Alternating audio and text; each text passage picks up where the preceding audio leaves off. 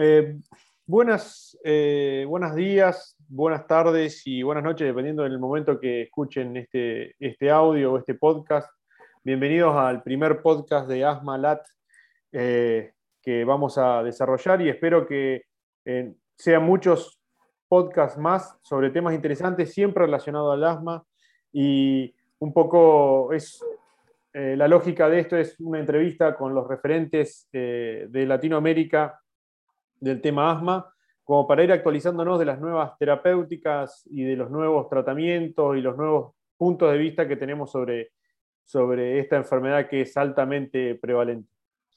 En este caso, bueno, vamos a hablar primero con, un amigo eh, y el director del departamento de asma, eh, que es Gaby García, todo el mundo lo conoce. Bueno, yo soy Ignacio Saber, eh, soy neumólogo de Argentina.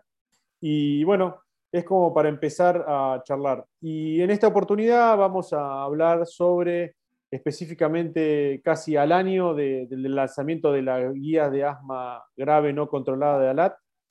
Y bueno, ¿quién mejor que tenemos al, cráneo que, ideó esta, esta guía, que, en la cual trabajamos y estuvo un trabajo muy interesante? Y, bueno, bienvenido Gaby, eh, gracias por, por este tiempito que te tomas. No, gracias Nacho, gracias por la invitación. Me parece una idea excelente hacer eh, podcast. Parece que es una, nueva forma de que al menos en poquito tiempo uno pueda escuchar eh, algo, alguna opinión de, alguien que se dedica a un determinado tema.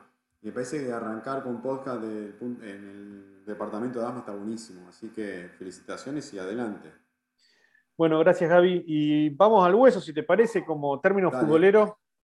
Eh, bueno, este podcast va a tener como esta dinámica, van a ser cortitos, no van a, ser, no a durar más de media hora y, la idea es tocar tres temas puntuales o dos, tres temas puntuales en los cuales vamos a, desarrollar. Y entonces va mi primera pregunta, Gaby. ¿Cómo, cómo, a ver, ¿cómo ves a un año del agua que corre bajo el puente eh, las, guías, las guías de asma grave de ALAT ¿Y qué, qué, percepción tenés vos de, de haber, eh, de la utilidad o, del, o, de si fueron realmente útiles o qué novedoso encontraste en estas guías que no, que no habíamos encontrado en otras? Eh, bueno, como diría un, amigo mío, en dos palabras, impresionante. No, mentira.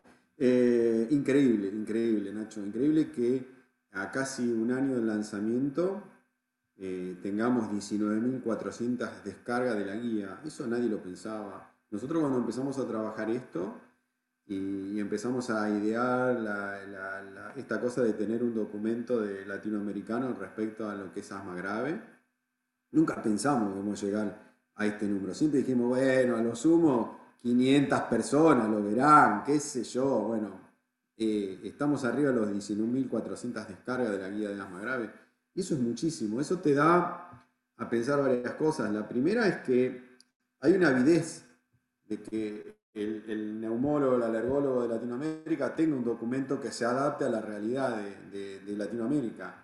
Eh, vos lo sabés bien, cuando hicimos esto, eh, tratamos de adaptarlo a la realidad de Latinoamérica, pero sin dejar de ser estricto con respecto a la metodología, a la búsqueda de la información para nosotros fue una meta muy, muy, muy importante, no, no bajar el nivel ni tampoco la, ser, ser riguroso con respecto a la metodología.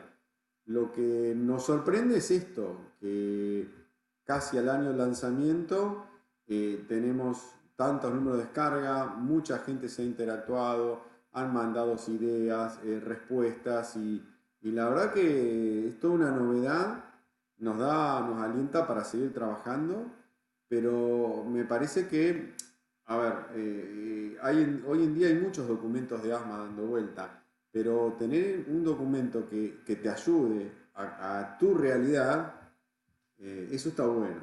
Eh, así que nada, a mí yo estoy, aparte aprendí muchísimo, aprendo mucho, creo que se formó un buen grupo también de, de expertos de Latinoamérica. La guía fue conformada, si bien tuvo un grupo nuclear, Después tuvo un representante de cada sociedad ALAT, o sea, hubo un representante de cada país. eso también hace la fuerza del documento. Que el documento sea una cosa que, que, esté representado en mayor o menor medida cada realidad de cada país de Latinoamérica. Eh, a mí me sorprende. Ahora, eh, me parece que esto da pie a que, y dan ganas de seguir trabajando, a seguir haciendo actualizaciones, nuevos documentos, ir, ir a fondo a determinados puntos que por ahí quedaron pendientes. Eh, tampoco no estar en esta locura de que todos los años era el confunde a la gente. Creo que el concepto de una guía es otro. Una guía es guiar. Wikipedia dice eso, guiar. Entonces uno lo que trata es con un documento es guiar, dar recomendaciones en este caso, de Latinoamérica para que su asistencia a los pacientes les sea más fácil dirigido en, en su tratamiento. Pero bueno,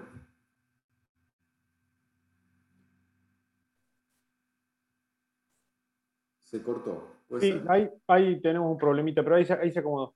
Lo que, una pregunta que, me vino. ¿Vos, Después lo editas. Sí. Eh, una pregunta, de estos 19.000 descargas, ¿vos tenés ideas más o menos si son todas de Latinoamérica o tenés descargas de otro lado? Sorprenden, que te haya sorprendido, ¿no?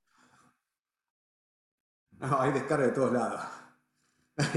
no, la gran mayoría de las descargas eh, nos llama la atención, muchas de las descargas son la gran mayoría de Latinoamérica. Si uno ve los países de Latinoamérica, tenemos muchas descargas de Centroamérica, de países que necesitaban documentos así, pero también tenemos de países que ya tenían documentos como Argentina, como Colombia, o como México, que tiene la guía.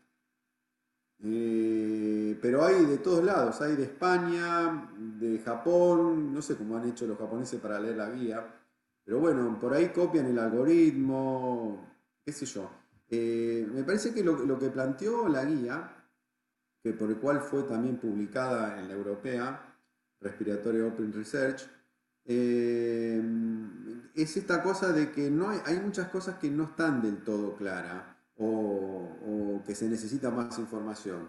Uno es los lama en asma grave, porque la realidad es que toda la información que nosotros construimos era eh, nos dimos cuenta que todos los estudios de asma y lama eran en asma moderada, no en grave. La otra, el uso de ICS lava como rescate en asma grave, no hay ensayos clínicos. Y la otra también el tema de los biológicos, ¿no? Esta cosa de que intentar arrimar el bochín donde poner los, los, biológicos, ¿no? De acuerdo a los fenotipos sabiendo que hay superposición de fenotipos y demás, que todavía no está claro ese, punto. Pero bueno, el objetivo era ese, ¿no?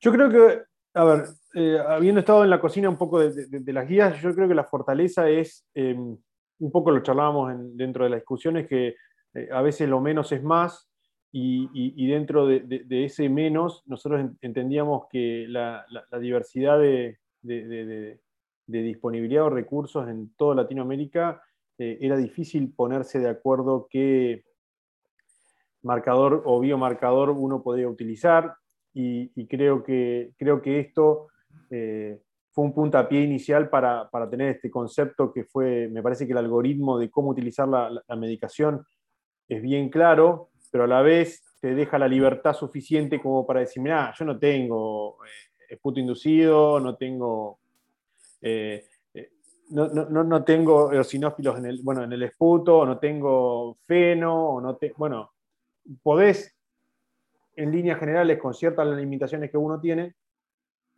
pero tipificar con la IgE sérica y los eosinófilos. Entonces, eso creo que es un punto muy a favor que, eh, como te decía, la, diversidad argentina, de Argentina y de Latinoamérica te, brinda y, es un punto fuerte. Eh, mi pregunta es, si uno, vos vas a las guías de asma grave y la comparás con las otras guías que la hemos analizado, ¿vos qué le ves de punto fuerte a esta guía? Que ciertamente ya te lo induje, pero ¿qué le ves de punto fuerte eh, en esta guía comparado a otras guías eh, de asma grave? primero la metodología. Esta, esta guía está construida sobre lo más pesado de la evidencia que o sea, está construida solamente con revisiones sistemáticas y metaanálisis. Acá nosotros no pusimos trial, no pusimos, o sea, esto se hizo, la, o sea, está construida sobre eso. La segunda eh, razón es que hay una estrategia de búsqueda demostrada, o sea, y, los resultados de, esa dicha estrategia. O sea, muchas guías no muestran de dónde sacan la información. ¿Cómo, cómo hacen para seleccionar la, información que juntan? ¿Quién la redacta? ¿Cómo la redactan? ¿Cómo se votan? Yo creo que esta guía, la guía de ALAD, lo que tiene es, primero es muy clara a la hora de plantear que lo va a hacer, lo va a construir sobre lo más, lo más pesado de la evidencia. La segunda, que tiene publicado cómo hizo para buscar la evidencia y cómo la analizó y fundamentalmente cómo las recomendaciones fueron, eh, cómo se llegó a las recomendaciones, o sea, a través del método Delphi. Muchos de las guías que nosotros conocemos son paneles de expertos, donde no se votan la recomendación, sino que es así, a dedo. ¿Qué ponemos acá? ¿Qué ponemos allá? Esto acá hubo un método muy democrático que es el panel Delphi, donde nadie sabe lo que, lo que votó el otro. Y, bueno, nada, si eh, tiene que haber un 70% de acuerdo para que esa recomendación salga a favor o en contra. bueno, fíjate que en la guía de ALAD hubo, una, una pregunta, una recomendación que no salió, porque nunca pasó el, panel Delphi, los tres rounds, que fue la definición de asma difícil control. Y me parece bien, porque el asma es grave, no es, o es grave o no es grave, pero asma difícil control era un término que estaba ahí flotando, eh, o asma difícil tratamiento, eh, era un término que estaba flotando que confundía. Entonces me parece que, desde el punto de vista mío, mi punto de vista me pareció que fue bueno que haya salido así. No lo esperábamos, pero bueno, salió así. Eh, y me parece que eso es otra fortaleza. Y la otra la otra, la tercera fortaleza que tiene la guía es que plantea cosas que no están del todo hechas o, son tan así. Eh, como te decía, lo de los lamas, lo de, la, de ICS lava en, en, asma grave. También eh, el tema de los metaanálisis en red, si, son, si sirven o no sirven. O qué biológico usar sobre, uno sobre el otro, que no. Claro, porque como no hay ensayos comparativos, no, los metaanálisis en red es un, no sé, yo al menos lo que yo pienso, es una jugarreta para ver qué, cómo, a dónde puedo poner las cosas, pero no hay. Y creo que la otra cosa también que se planteó en este año, eh, creo que una de las cosas que tenemos que plantearnos en el departamento es eh, la definición de asma grave. Porque en el momento que hicimos nosotros la definición era de aquellos pacientes que estaban con una dosis alta de corticoides inhalado más un segundo controlador con lava. Ahora bien, yo creo que ahora, se, ahora tenemos la triple terapia. No sé si en algún momento vamos a tener que replantear la definición. Porque, por ejemplo, eh, en España todos los pacientes con, asma grave, la gran mayoría están en triple terapia. Entonces, eh, no sé si en algún momento habrá que replantearse esto. Pero bueno, me parece que mientras le estemos dando herramientas lo más fácil que se pueda, lo más claro que se pueda, bueno, eso es lo que suma.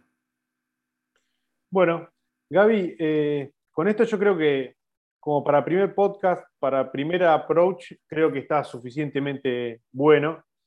Eh, por otro lado, quería, bueno, dar un, en cierta forma de, de, cerrar, agradecerte puntualmente por el tiempo, por el tiempo que te tomaste para estas preguntas y bueno, y esta charla casi, casi de café em, o de cerveza, mejor, mejor cerveza. Eh, mejor. Mejor cerveza, agradecerte, agradecerte por, tu tiempo. Creo que es, una, es un tema que va a seguir en, boga porque creo que hay muchas, muchas...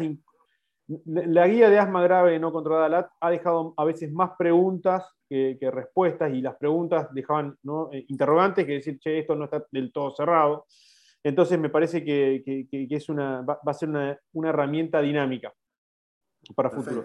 Y por otro lado, también eh, quería agradecer a Daniel Pereira, el webmaster de eh, ALAT, que nos va, es el, gran artífice de la edición de todo esto. Entonces, con esto despido a todo el mundo. Agradecerte, Gaby, por, la Gracias, participación. Un abrazo. Y te mando un abrazo grande y nos estaremos viendo en la próxima entrega de Asma, Asma Lat Podcast.